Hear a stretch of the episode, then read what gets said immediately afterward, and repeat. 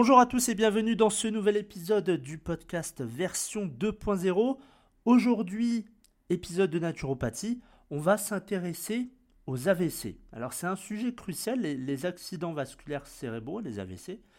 Euh, on va explorer les mécanismes qui se produisent dans le cerveau lorsqu'il y a euh, un AVC et on va discuter de la manière dont la naturopathie peut jouer un rôle dans la prévention et aussi la récupération. Euh, restez bien aussi jusqu'à la fin de cet épisode parce que je vais euh, vous dire quels sont les aliments à consommer pour, on va dire, diminuer le risque d'avoir un AVC. A tout de suite.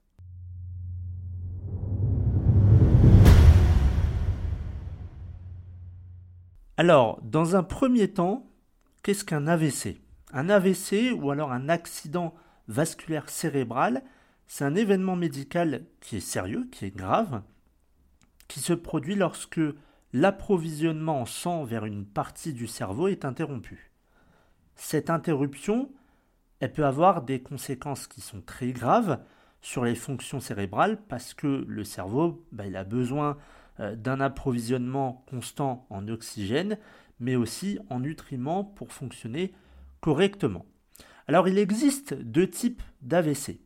Euh, les deux principaux types d'AVC, c'est l'AVC ischémique et l'AVC hémorragique. Alors c'est des termes qui sont un peu techniques, bien que l'ACV, euh, l'AVC hémorragique, euh, vous le connaissez tous, mais pour l'AVC ischémique. Alors l'AVC ischémique, c'est le type le plus courant d'AVC. Ça représente environ 85% des cas. Euh, il survient lorsque l'approvisionnement en sang vers une partie du cerveau est bloqué à cause d'un caillot sanguin. Donc c'est un caillot qui s'est formé euh, dans, un vaisseau. Euh, il peut se former finalement dans une artère, bon j'ai dit dans un vaisseau, mais c'est dans une artère cérébrale ou se déplacer depuis une autre partie du corps, obstruant du coup la, la circulation sanguine. Sans bah, sans un flux euh, sanguin adéquat, les cellules cérébrales dans la zone touchée, elles commencent à souffrir d'une pénurie d'oxygène et de nutriments, puisque chaque cellule a besoin de son quota d'oxygène et de nutriments, puisque au fur et à mesure, bah, les cellules vont tout simplement mourir. Alors pour l'AVC hémorragique, l'AVC hémorragique il est moins fréquent, mais potentiellement plus grave. Euh, il se produit lorsque des vaisseaux sanguins dans le cerveau se rompent et du coup ça va provoquer une hémorragie. Et cette hémorragie, ça peut comprimer les tissus cérébraux et ça va augmenter la pression à l'intérieur du crâne et ce qui peut finalement bah, endommager les cellules cérébrales environnantes. Alors, quelles sont les conséquences d'un AVC Les conséquences d'un AVC, ça va dépendre de la région du cerveau touchée par l'interruption du flux sanguin. Ça peut entraîner des symptômes variés comme euh, une faiblesse ou une paralysie d'un côté du corps, des difficultés de parole, des troubles de la vision, des problèmes de mémoire et de concentration, voire même des changements dans la personnalité et l'humeur.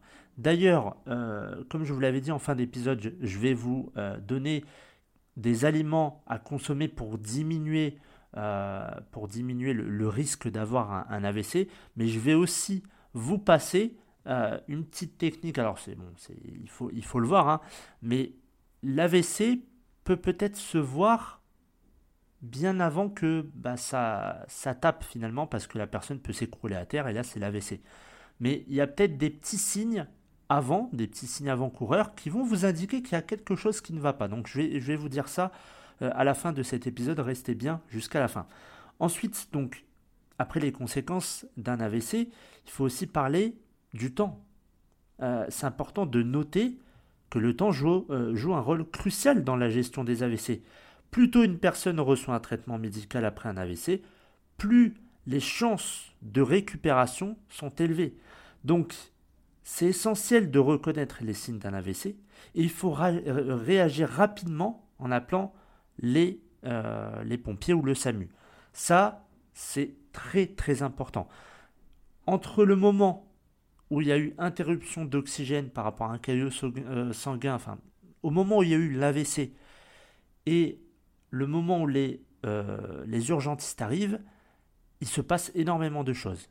Justement, il n'y a pas d'oxygène, il n'y a pas de nutriments, donc c'est euh, une course contre la montre qui, est en train de se faire parce que chaque minute, alors je dirais même chaque seconde euh, passée, peuvent être fatales pour la personne qui a un AVC. Alors on va plonger un peu dans les détails et explorer précisément ce qui se passe dans le cerveau lorsqu'on a un AVC. On va commencer par comprendre les mécanismes sous-jacents à un AVC et comment ils diffèrent avec, enfin, ils diffèrent entre les AVC ischémiques et hémorragiques. Alors, l'AVC ischémique. Dans le cas d'un AVC ischémique, donc comme je vous l'ai dit, la formation d'un caillot sanguin euh, dans une artère cérébrale, c'est le facteur déclencheur. Ce caillot, il peut se former dans le cerveau lui-même ou migrer depuis une autre partie du corps. Donc c'est soit le caillot, bah, il s'est fait directement dans le cerveau, soit il pouvait être par exemple à une jambe ou autre et c'est remonté jusqu'au cerveau. Et c'est là où ça a bloqué. Euh, ce caillot, euh, lorsqu'un caillot bah, bloque le, flux sanguin, il y a plusieurs événements critiques qui vont se produire. Premièrement, bah, il y a la privation d'oxygène et de nutriments. Le caillot, il empêche le sang de circuler normalement, ça va priver les cellules cérébrales d'oxygène et de nutriments qui sont essentiels à leur survie. Les cellules cérébrales, elles sont très sensibles à ce manque d'oxygène et elles commencent à montrer bah, des signes de détérioration en quelques minutes seulement. C'est pour ça qu'il faut aller très vite euh, dans, la prise en charge d'une personne qui a fait un AVC. Ensuite, on a euh, ce qu'on appelle donc l'ischémie et l'hypoxie. L'absence d'oxygène, donc euh, l'hypoxie, ça provoque une condition, euh, une condition appelée ischémie. Pardon, c'est ischémie, pas hypoxie. Je me trompe entre les deux. Euh, où les tissus bah, cérébraux ne reçoivent pas assez de sang. Et ça va conduire rapidement à une hypoxie. Donc c'est où les cellules cérébrales commencent à souffrir d'un manque d'oxygène et ça va perturber bah, gravement les, fonctions, leurs fonctions normales. Ensuite, on a l'excitotoxicité, est très, très technique celui-là, et l'inflammation. Euh, l'ischémie et l'hypoxie, ça déclenche un processus qui est assez, euh, assez complexe, qui est connu sous le nom d'excitotoxicité. Excitotoxicité. Les cellules cérébrales, elles libèrent en fait des quantités excessives de neurotransmetteurs excitatoires comme par exemple le glutamate. Et ça va endommager les cellules voisines. De plus, euh, l'ischémie, ça déclenche une réponse inflammatoire qui peut aggraver les dommages. Donc c'est pour ça que lors d'un AVC, c'est pas juste ah bah le sang arrête de, circuler. Il y a le fait qu'il n'y ait plus d'oxygène, plus de nutriments. Le sang, bah c'est ça qui, enfin le sang transporte l'oxygène, les nutriments. Donc ça, dans un premier temps, ça fait, ça fait, ça fait cette partie-là, donc pas d'oxygène, pas de nutriments. Et dans un second temps, les cellules sont en train de mourir et lorsqu'elles meurent, et même pendant leur, euh, on va dire leur phase de, bah, mort, elles euh, libèrent des, euh, des substances, des neurotransmetteurs excitatoires qui va finalement détruire d'autres cellules avoisinantes. Ensuite, pour l'AVC hémorragique, donc là c'est la rupture des vaisseaux sanguins. Dans le cas d'un AVC hémorragique, la situation est différente. Une rupture des vaisseaux sanguins, ça provoque une hémorragie dans le cerveau. Et cette hémorragie elle peut avoir plusieurs conséquences néfastes. Premièrement, l'augmentation de la pression intracrânienne. Lorsqu'une hémorragie se produit, forcément le sang s'accumule sur les tissus cérébraux. Et ça va provoquer une augmentation de la pression à l'intérieur du crâne. Et cette pression accrue, elle peut comprimer les structures cérébrales et endommager les cellules environnantes. Donc, bah, c'est comme si vous, vous mettiez de l'eau dans un verre. Au fur et à mesure, ça va, ça va déborder. Euh, bon, j'essaie de, de mettre une image un peu, enfin qu'on voit un peu tous les jours, mais s'il y a trop de sang, bah finalement, il y a des régions du, cerveau qui ne vont plus fonctionner. Et au fur et à mesure qu'il y a une accumulation de sang, c'est très grave parce que bah, toutes les fonctions cérébrales vont finir par s'éteindre. Donc, encore une fois, il faut être rapide. Quand c'est un AVC, il n'y a pas de temps à perdre, il faut que ce soit très très rapide.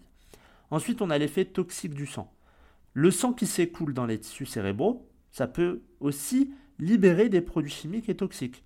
Par exemple, il y a l'hémoglobine décomposée. Euh, ces produits chimiques, ça peut causer une inflammation et des dommages supplémentaires aux cellules cérébrales. Donc en plus, le sang, il est en train d'envahir le cerveau, mais dans le sang, il y a aussi des produits chimiques toxiques et toxiques. Donc c'est vraiment euh, deux choses que votre cerveau a en pleine tête, si je puis dire, du coup. Euh, donc le sang, le fait qu'il n'y ait pas d'oxygène, qu'il n'y ait pas de nutriments, enfin c'est un calvaire total. Et enfin, l'effet de l'élargissement vasculaire. Lorsque le sang il s'accumule dans les tissus cérébraux, ça va provoquer un élargissement des vaisseaux sanguins voisins, parce qu'il y a une pression. Et ça peut contribuer à la formation de poches de sang supplémentaires. Et là, ça va encore aggraver les dommages et ça va augmenter le risque de complications. Donc, vous voyez que lorsqu'il y a un AVC, il y a plusieurs... Alors, on va dire qu'il y a une étape, c'est soit le caillot, soit l'hémorragie, mais derrière, il y a énormément de complications. Et c'est pour ça qu'il faut aller très très vite lorsque euh, une personne fait un AVC. Il ne faut pas perdre de temps. Euh, on a parfois en France des déserts médicaux. Euh, si vous êtes au fin fond de la campagne et que vous devez être, enfin vous êtes à 10 km du centre-ville, bah ça joue ça joue énormément. Comparé aux villes où, par exemple, euh, j'ai les pompiers à 5 euh, minutes de chez moi, donc ils sont là en, 2 minutes, même pas. Donc ça joue énormément sur, euh, sur finalement vos chances de survie. Alors, quelles sont les conséquences? On, en a vu, bien évidemment, mais on va voir un petit peu plus en détail quelles sont ces conséquences et comprendre comment les différentes zones du cerveau touchées bah, ça peut, entraîner des symptômes variés. Premièrement, on va avoir les impacts sur les fonctions cérébrales. Lorsqu'il y a un AVC euh, qui se produit et que les cellules cérébrales sont endommagées en raison de l'ischémie et de l'hémorragie, ça peut avoir un effet profond sur les fonctions cérébrales. Le cerveau, c'est le centre de contrôle de votre corps, c'est la tour de contrôle. Et chaque partie a une fonction spécifique. Mais avec un AVC, bah, il y a des fonctions qui vont peut-être s'éteindre. Et c'est ça qui est problématique, c'est que bah, c'est un peu comme euh, une usine qui d'un seul coup n'a plus de, de courant, et ben plusieurs secteurs ne vont plus tourner. Bah, c'est pareil lorsqu'il y a un AVC. Ensuite, on a les symptômes moteurs et sensoriels. Toujours, on, évolue toujours, hein, c'est vraiment... Alors c'est progressif, mais ça fait très mal, il y a beaucoup de dégâts. Euh, si la région du cerveau responsable du mouvement, si cette euh, région-là, elle est touchée, ça peut entraîner des symptômes moteurs comme la faiblesse, la paralysie, l'engourdissement d'un côté du corps par exemple. Et les patients peuvent également ressentir des changements dans la sensation, comme une, perte de sensation ou alors des picotements. Donc ça c'est aussi une des conséquences de l'AVC. Ensuite, on va voir les troubles de la parole et de la communication. Les régions du cerveau associées à la parole et à la communication, elles peuvent, elles peuvent être également euh, affectées. Ça peut entraîner des difficultés à parler, euh, à comprendre la parole et à former des phrases qui sont cohérentes et à trouver les mots appropriés. Donc on va, on va chercher, on va avoir un, un blanc et on va pas réussir forcément à dire des phrases qui sont cohérentes. Ensuite, les problèmes de vision. Ça peut, les AVC, influencer la vision en altérant les régions du cerveau qui sont responsables du traitement visuel.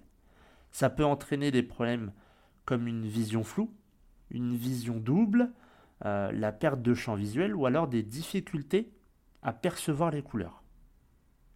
Ensuite, on a les troubles cognitifs. Ça fait, beaucoup, hein. il, y a, énormément de conséquences et c'est le cerveau, donc il y a vraiment beaucoup de dégâts. Euh, les fonctions cognitives, bah, comme la mémoire, l'attention, la concentration, euh, la résolution de problèmes, ça peut être gravement touché par un AVC. Les patients euh, peuvent avoir du mal à se souvenir des informations récentes, à rester concentrés sur des tâches ou à suivre des instructions qui sont complexes. Ensuite, on a le changement, enfin, enfin pour finir, le changement ou les changements émotionnels et comportementaux. Les AVC, ça peut provoquer des changements émotionnels et comportementaux. Les patients, ils peuvent ressentir de la dépression, de l'anxiété, de la frustration, de l'irritabilité ou même des euh, sauts d'humeur. Et ces changements, bah, ça peut être dû à la fois aux dommages cérébraux directs et aux défis liés à la récupération. La récupération après un AVC, ça peut varier considérablement. Ça dépend de plusieurs facteurs comme la taille, l'emplacement de la lésion, la rapidité de l'intervention médicale et la qualité aussi de la réadaptation. La réhabilitation, ça peut impliquer une thérapie physique, une orthophonie, euh, une thérapie occupationnelle et euh, d'autres approches pour aider les patients à regagner leur capacité. Donc, en comprenant les conséquences potentielles d'un AVC, il faut qu'on réalise à quel point la prévention est cruciale. Il faut adopter un mode de vie sain, surveiller les facteurs de risque comme l'hypertension artérielle, le diabète, euh, l'hypercholestérolémie, euh, la sensibilisation aux signes précurseurs d'un AVC aussi, parce que ça peut aider à réduire les chances de le subir. Donc, premièrement, pour la, pour la prévention, c'est avoir des habitudes alimentaires équilibrées. Une alimentation équilibrée, ça joue un rôle crucial dans la prévention des AVC. Il faut opter pour une variété d'aliments riches en nutriments, comme des fruits, des légumes, euh, des grains entiers, des protéines maigres, des, grasses, euh, des graisses, pardon, des graisses saines. Il faut réduire la consommation de sel, de sucre ajouté euh, et les aliments transformés. Parce qu'une alimentation riche en sel et en graisse saturée, ça peut contribuer à l'hypertension artérielle, aux maladies cardiaques et aux, maladies, donc aux AVC. Ensuite, euh, pardon, je vais, y arriver aujourd'hui. Euh, l'exercice, le sport, il faut régulièrement faire du sport. C'est un pilier de la santé vasculaire, mais aussi de la santé cérébrale. L'activité physique, ça aide à maintenir un poids santé, à renforcer le cœur, à améliorer la circulation sanguine et à réduire le risque d'hypertension artérielle. Donc, essayez de faire chaque jour 30 minutes de sport. 30 minutes, c'est rien. Vous pouvez marcher, faire du vélo, mais faites 30 minutes de sport par jour. C'est ça, c'est le, c'est bien. 30 minutes de, sport par jour, c'est bien. Ensuite, il faut gérer son stress. Le stress euh, chronique, ça peut avoir un impact négatif sur votre santé cardiaque et cérébrale. La méditation, la relaxation, le yoga et aussi d'autres techniques de, gestion du stress, ça peut aider à réduire les niveaux de stress. Moi, je médite depuis plus de, de 5 ans et ça m'aide énormément. Ça m'aide énormément au quotidien. Donc trouvez des moyens de prendre du temps pour vous, de vous détendre et de préserver votre bien-être mental.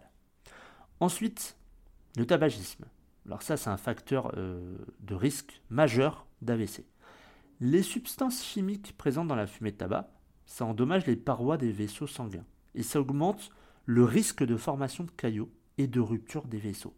Donc, si vous fumez, arrêtez totalement.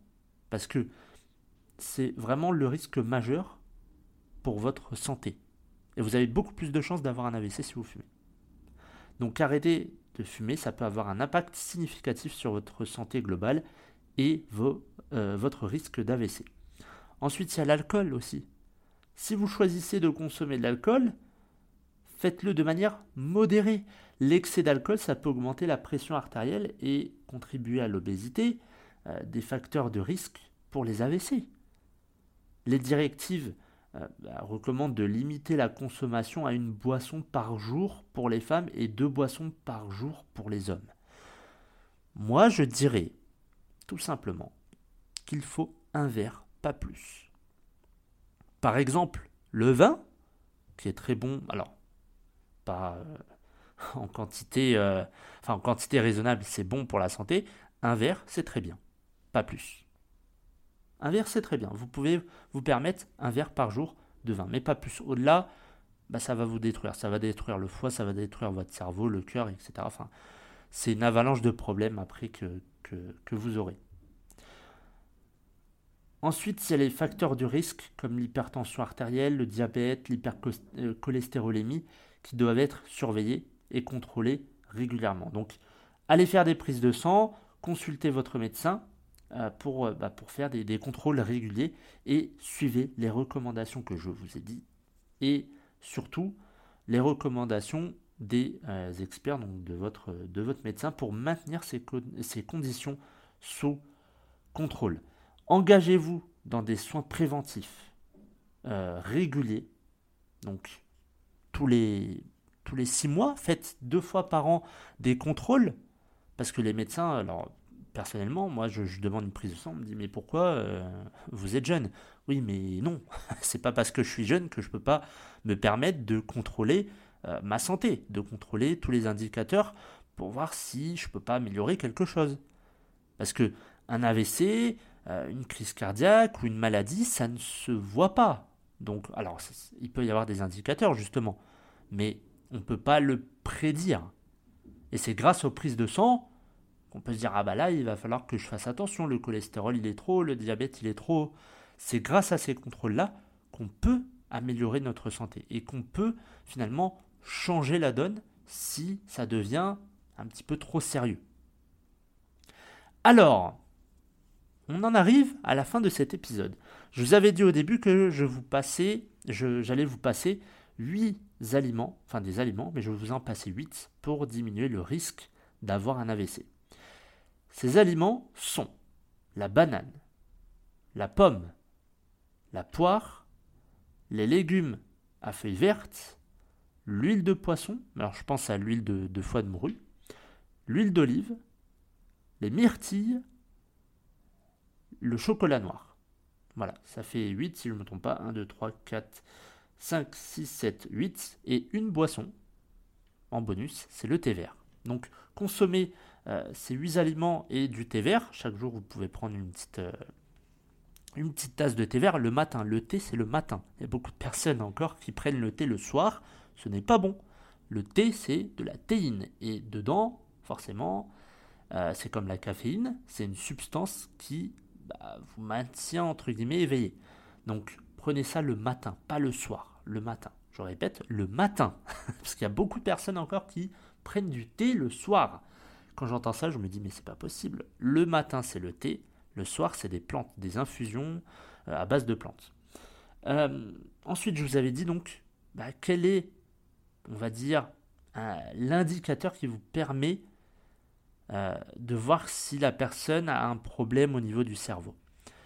Si vous voyez qu'il y a des changements, des petits trucs qui, par exemple des changements comportementaux, euh, elle laisse tomber le stylo ou elle a, par exemple, une tasse ou un verre, ça lui glisse des mains.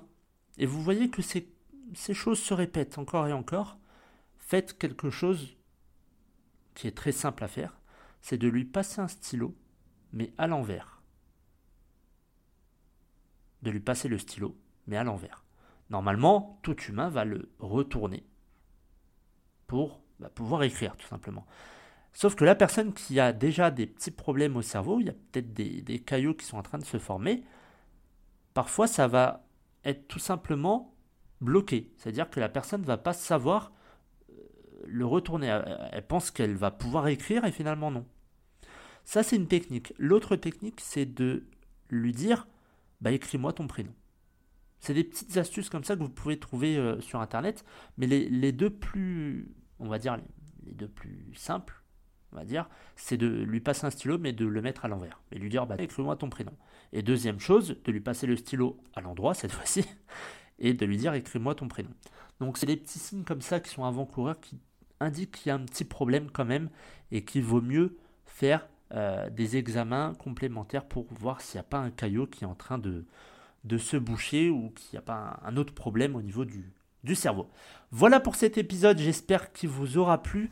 Euh, n'hésitez pas à vous abonner toujours au compte Instagram, donc P-du-bas version 2.0, et au compte euh, Instagram pour le projet évolution, lefebvre.dimitri.